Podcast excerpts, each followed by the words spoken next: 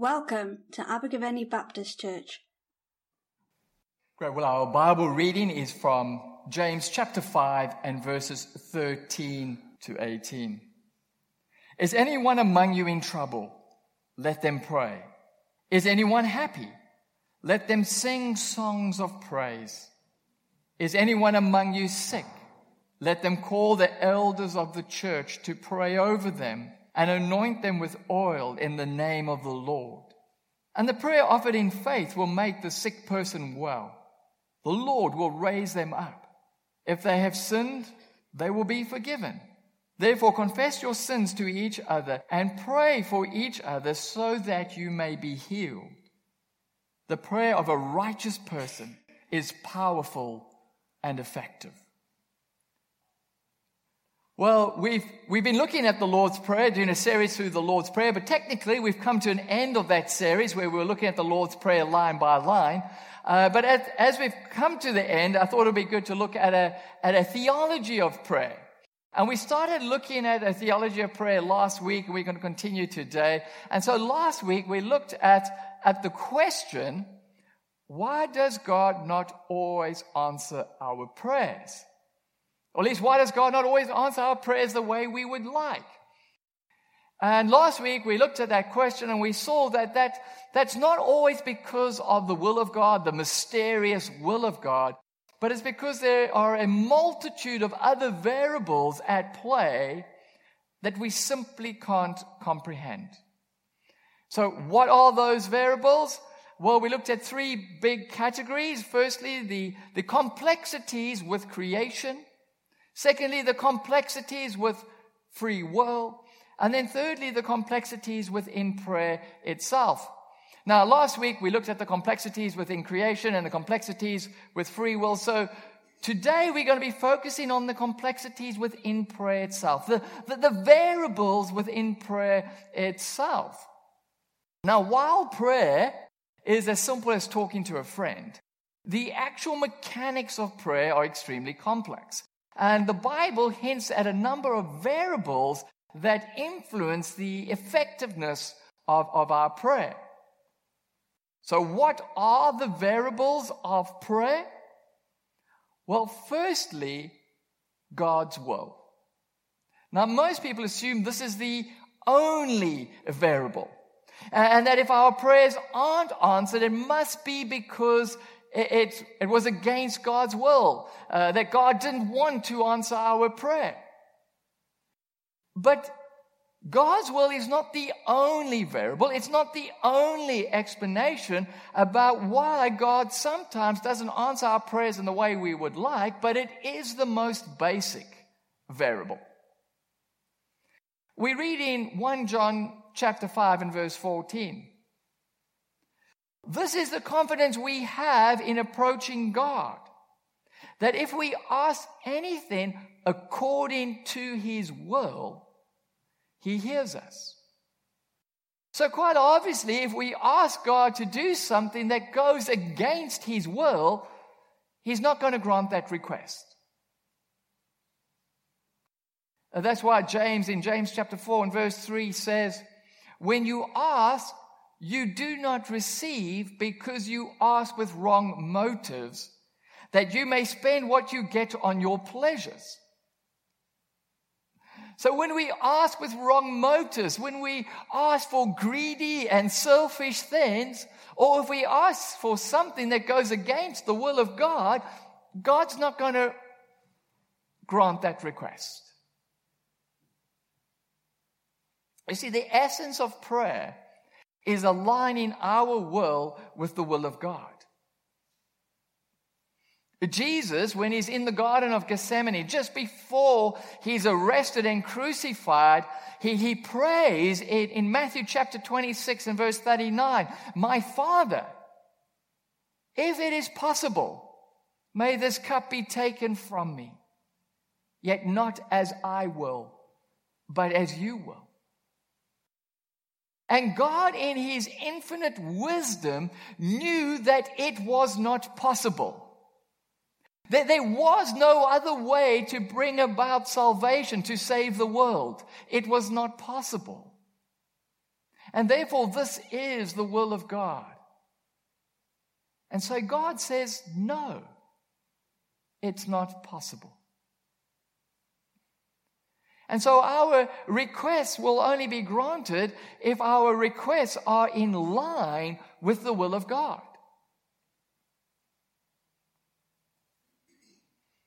Of course, this is not the only variable. So we shouldn't be thinking every time a, prayer is not, not answered, it, it must be because God didn't will it. As we see, there are many other variables, but this is a very basic variable. We also see this in 2 Corinthians chapter 12 and verse 7 to 9. Paul writes, Therefore, in order to keep me from being conceited, I was given a thorn in my flesh, a messenger from Satan to torment me. Three times I pleaded with the Lord to take it away from me, but he said to me, My grace is sufficient for you, for my power is made perfect in weakness. Okay, so Paul's got this thorn in the flesh. That's a reference to some kind of physical illness or a physical disability.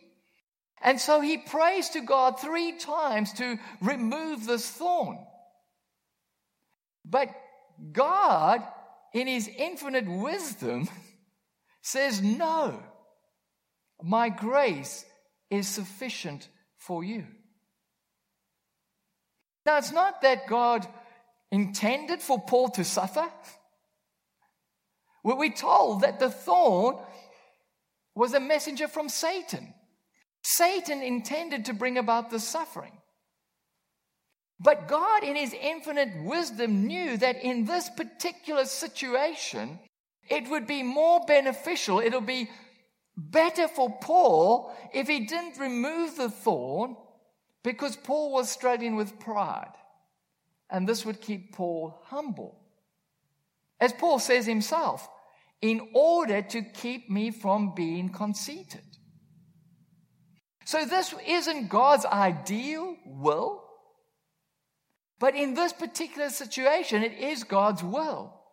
Because God, in His infinite wisdom, knows that this will bring about the greatest good in this particular situation, in this non ideal situation. But of course, we, we can never know that. Paul only knows that because God has revealed it to him. Normally, we have no idea of knowing that, knowing what the reason is. And so we simply have to trust God in his infinite wisdom. Now, nor should we assume that every time our prayers aren't answered, that it's because God doesn't will it because there are too many other variables at play, as we will see. So, a second variable is an environment of faith. An environment of faith. Now, Jesus, he, went wherever he went, he performed miracles and he healed people. Wherever he went, there was healings and miracles, except when he went to his hometown. We read in Mark chapter 6 and verses 5 and 6 he could not do any miracles there except lay his hands on a few people who were ill and heal them. He was amazed at their lack of faith. Jesus could not do, he, he was unable to do. Wow. I mean, think about it. The Son of God Himself is unable to do. He, he can't do. Okay, it's qualified uh, you know, it says, except lay his hands on a few people who are ill and heal them, which is pretty remarkable for us. But, but still, nevertheless, it says he was unable. He could not do. Why? Because of their lack of faith. Because in his hometown, there was this environment of unbelief. And what we discover over here is one of the decisive variables in prayer is faith.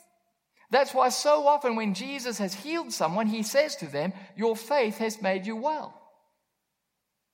Now, of course, many not many, some Christians have abused this principle of faith, like the, the word faith movement, and they've kind of said to anyone who's not healed, ah, that's because you lack faith.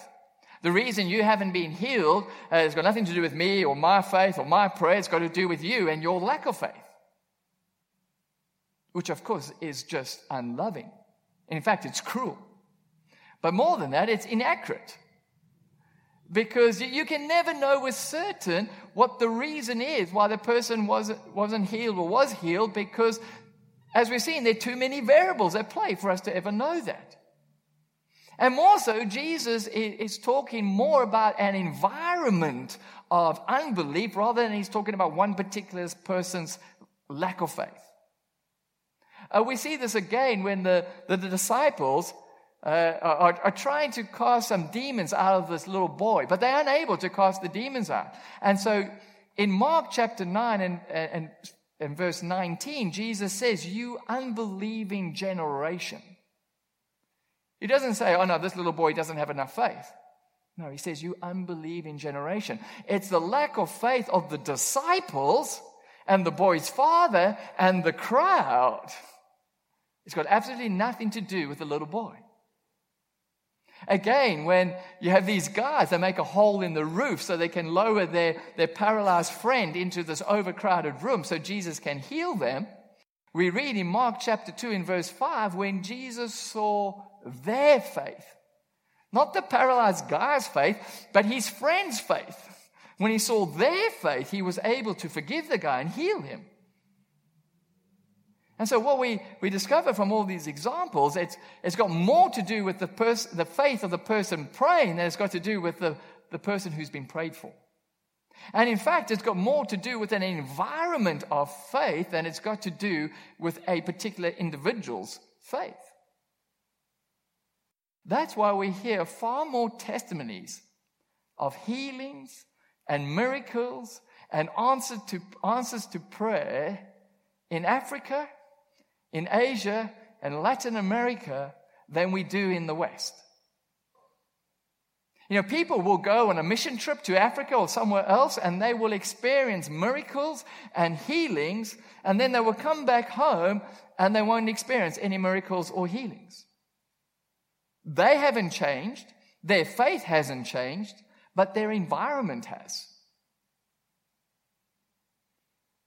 You see, the West is an environment of unbelief. In the West, there's a, we, live in a cultural context that is extremely secular and materialistic. In, in the West, we live in a culture that has conditioned us to be skeptical and cynical. It has conditioned us to have a lack of faith. And we should never underestimate the power of culture.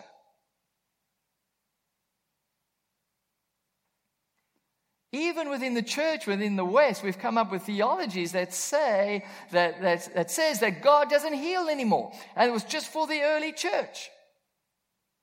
I was listening to some of these guys who have a, a healing ministry, and they were saying they get far better results out on the street than they do in the church. I think Jesus would be amazed at our lack of faith. And so, if we want to increase the effectiveness of our prayer, then we need to increase our own personal faith and increase the, the faith of the, the environment that we're inhabiting. Because what we discover over here is that faith is a variable within prayer. It's not the only variable, but it is a variable. Now, of course, Jesus says we just need faith the size of a mustard seed. But we do need faith. Thirdly, we need to be persistent in prayer. Spiritual work is just like physical work. And sometimes in physical work, you need to be persistent at a task in order to get the results. And sometimes in spiritual work, you need to be persistent in order to see results. In Luke chapter 11 and verse 10, Jesus says, For everyone who asks Uh, and the, the Greek verb is in the continuous sense. It implies continues asking, asks and continues asking, receives. The one who seeks, that continues to seek, finds. And the one who knocks, who continues to knock, the door will be opened. The more persistent we are in prayer, the more effective our prayers will be. And in Luke chapter 18, Jesus tells this parable of this unjust judge and this persistent widow who keeps coming to him day after day, begging and pleading for justice. And eventually in Luke chapter 18 and verse 5, the unjust says, Yet because this widow keeps bothering me, I will see that she gets justice. So eventually he just gives in and gives her what, what she wants. Her persistence pays off. Now, Jesus is not liking God to this unjust judge who needs his arm twisted. Jesus is not giving us a teaching about the nature of God. This parable is all about prayer. And, essentially, the point of this parable is that we need to pray with persistence like someone who is desperate to get something. Because the more persistent we are in our prayers, the more effective our prayers are. Now, of course, this doesn't mean any time that uh, our prayers aren't answered that, that, oh, oh, that means I must have not have been persistent enough. Oh, oh, I, I must have not have prayed hard enough because we can never know that. There are too many other variables at play. But when something is on your heart, be persistent in prayer because that persistency may be the decisive factor, the decisive variable in the outcome of that prayer. Fourthly, the number of people praying. Now, instinctively, we do this. There's a crisis, and what do we do? We call a prayer meeting. We gather people to come and pray. Or we send a, a prayer request out on a prayer chain, be that an email or a WhatsApp group or, or whatever. But we intuitively know that the more people that are praying, the more effective that prayer is going to be.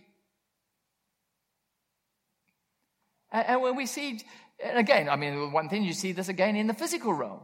With physical work, sometimes in the physical task, you need more people to help to get the task done. Sometimes in the spiritual realm, we also need more people helping so we can get the results that we, we desire. And we see Jesus doing this. He's constantly asking his disciples to come and pray with him. We see this in the Garden of Gethsemane. He asks his disciples to come and pray with him. And in the book of Acts, we continually see the disciples and the early Christians gathering together and praying together. In Acts chapter 4, for example, when they face persecution, what do they do? They call a prayer meeting. They all gather together and pray together. Because when more people are praying, it's more effective. Paul, in all his letters, is constantly asking the people in the churches to pray for him. We see this in Colossians chapter 4 and verses 3 to 4. He says, And pray for us too, that God may open a door for our message, so that we may proclaim the mystery of Christ for which I am in chains. Pray that I may proclaim it, uh, proclaim it clearly as I should. He's constantly asking for people to pray for him and to pray for his ministry. Kind of like we send our prayer, our missionaries send our prayer emails for us to pray. The more people that are praying, the more effective our prayers are. We see this again in James chapter 5 and verses 13 to 14. Is anyone among you in trouble? Let them pray. Is anyone happy? Let them sing songs of, of praise. Is anyone among you ill? Let them call the elders of the church to pray over them and anoint them with oil in the name of the Lord. It seems that if you're ill, one person praying is not enough. You need to call the elders, plural, all the leaders, get them to come around and get more people praying for you. So the more people that are praying, the more effective our prayers seem to be. And then fifthly, the presence of sin. In 1 Peter chapter 3 and verse 7, Peter writes, Husbands, in the same way be considerate of your, be, in the same way be considerate as you live with your wives, and treat them with respect as the weaker partner and as heirs with you of the gracious gift of life, so that nothing will hinder your prayers. Paul is warning husbands to treat their wives with respect so that nothing will hinder their prayers. Sin unconfessed sin in your life will hinder your prayers. That's why James in James chapter 5 and verse 16 says, Therefore confess your sins to each other and pray for each other so that you may be healed. The prayer of a righteous person is powerful and effective. Unconfessed sin in one's life affects our ability to communicate with God effectively. It's like a clock, a, clog in a pipe. It affects the, the flow of power in our prayer. Now, of course, we need balance. Uh, everyone has sin in their life.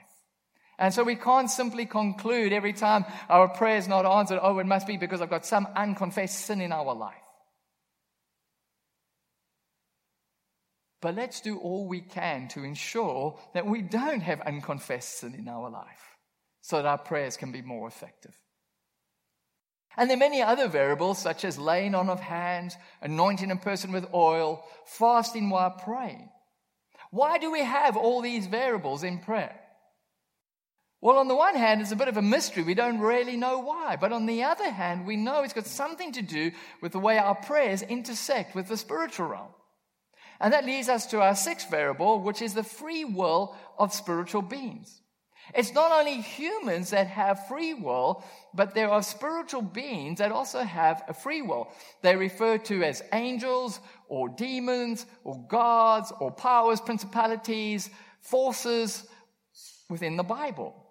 And these spiritual beings have free will.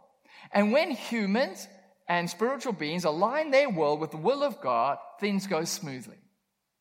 But so often humans and spiritual beings oppose the will of God and resist the will of God. In fact, we're told that the world is being ruled by evil spiritual forces. In 1 John chapter 5 and verse 19, it says, We know that the whole world is under the control of the evil one. That's the devil, that's Satan, that's evil spiritual forces. But we don't really know much about the activity of these spiritual beings. I mean, we don't know how much free will they've got, how, who they are, how many of them there are, where they are, or how they operate. So there's a lot we don't know about them. We, in fact, we know next to nothing about them. But what we do know is that there is a spiritual realm and that there are evil spiritual powers and forces that often resist the will of God and hinder our prayers. You ever wonder why there's so much evil in the world? Have you ever felt that you're under a spiritual attack? You know, all of a sudden everything seems to be going wrong, one thing after the other, just at the time that you're about to step out and do something for God. So another variable within prayer is the free will of spiritual beings. And we kind of see this, an example, we get a glimpse of this in Mark chapter 5, where Jesus confronts a guy who is demonized. He's got demons. And, and, so Jesus, as soon as he meets this guy, commands the demons to come out, but they don't come out. They don't obey. They resist the command of Jesus. Well, at least initially they do. And so we read in Mark chapter 5 and verse 9, then Jesus asked him, What is your name? My name is Legion, he replied, for we are many. And it seems that, that these demons were able to resist Jesus' command, resist prayer, because they were many. They seemed to have strength in numbers, power in numbers. And so Jesus asks, What is your name? Which is something he, he's never done on any other occasion. And it's as if he's trying to inquire, investigate the source of their strength. And as soon as he acquires that knowledge, he's able to deal with it. But what we discover over here is that evil spiritual forces are able to hinder our prayer. And they seem to have strength in numbers. If there are more of them, they're going to require more prayer, more faith in prayer, more persistency in prayer, more people praying. Now, sometimes when God doesn't answer our prayers the way we would like, we naturally assume this must be God's will, or it must be because of our lack of faith, or we'll say something, well, it's clearly is not God's timing. God's timing will be perfect. And of course, there's an element of truth in all of that, but they are as an oversimplification because it doesn't take into account the reality of the spiritual realm. The reason why God may not have answered your prayer may have nothing to do with His will or His timing or your lack of faith. It might be because it's been, there's a resistance by evil spiritual forces. Now, of course, we don't have to be afraid of these evil spiritual forces. We know that they have been decisively defeated on the cross and they will be ultimately defeated when Jesus returns. And so, as 1 John chapter 4 and verse 4 says, You, dear children, are from God and have overcome them because the one who is in you is greater than the one who is in the world. In other words, the Holy Spirit who is in us is greater than the evil spiritual powers that are in the world. So we don't have to fear them, but nevertheless, they are a variable that can affect and influence the outcome of our prayers. So we can never know for sure why God has not answered our prayers in this particular instance because there's simply too many other variables at play, one of which could be that there are evil spiritual forces resisting it. And so when I look at all the variables of prayer, plus if we look at all the complexities within creation, all the complexities with free will, and all the variables within prayer, we soon come to realize that we'll never be able to understand why God hasn't answered our prayers in this particular instance, in this particular circumstance, because there are simply too many variables at play for us to comprehend. But nevertheless, we can have the confidence that God is still working out his plans. That, that, that, through all these variables and through all these complexities within creation, the complexities within free will, and all these variables, God is working out his purposes and his plans for the good. God is still in control. And when I look at all these variables of prayer, it encourages me to pray knowing that our prayers will always make a difference. Even when our prayers aren't answered the way we would like them to be answered, we can still know that our prayer has made a difference in the spiritual realm. Our prayer has made a difference for the kingdom of God. And so when I look at all these variables of prayer, it encourages me to pray more. It encourages me to pray more effectively to pray with more faith, to pray more persistently, to pray with more people. It encourages me to pray. And I hope it encourages you to pray more. Let's pray. Heavenly Father, when we come to pray and we come just to talking to you, Father, we confess it's a mystery to us how, how prayer works. But Father, we thank you for the privilege that we can always come before you in prayer. And that although it's so complex and we don't understand it, it's a mystery, it's still just as simple as coming to our, our Father and talking. And Father, we thank you for that privilege. And Father, we thank you that our prayer does always make a difference even when we, we might not get ex- eh, the answer that we were hoping for, we know that it still makes a difference for your kingdom. So, Father, I pray that you would stir within us a real heart and a passion for prayer. That we would be people of prayer. That we would be praying constantly and persistently. Father, won't you increase our prayer? Like that guy who says, I have faith, give me more faith. Father, won't you increase our faith? And Father, won't you help us to, to be the people of prayer that you want us to be? And that even when we're faced with all this uncertainty and, and we're not sure how things are working out or why things are happening, also help us to have the confidence of knowing it, that you're in control and help us to put our trust in your infinite wisdom and to keep on praying. We ask this all in the name of Jesus. Amen. Thank you for listening to our podcast. For more information about Abergavenny Baptist Church, please visit our website at abergavennybaptist.co.uk.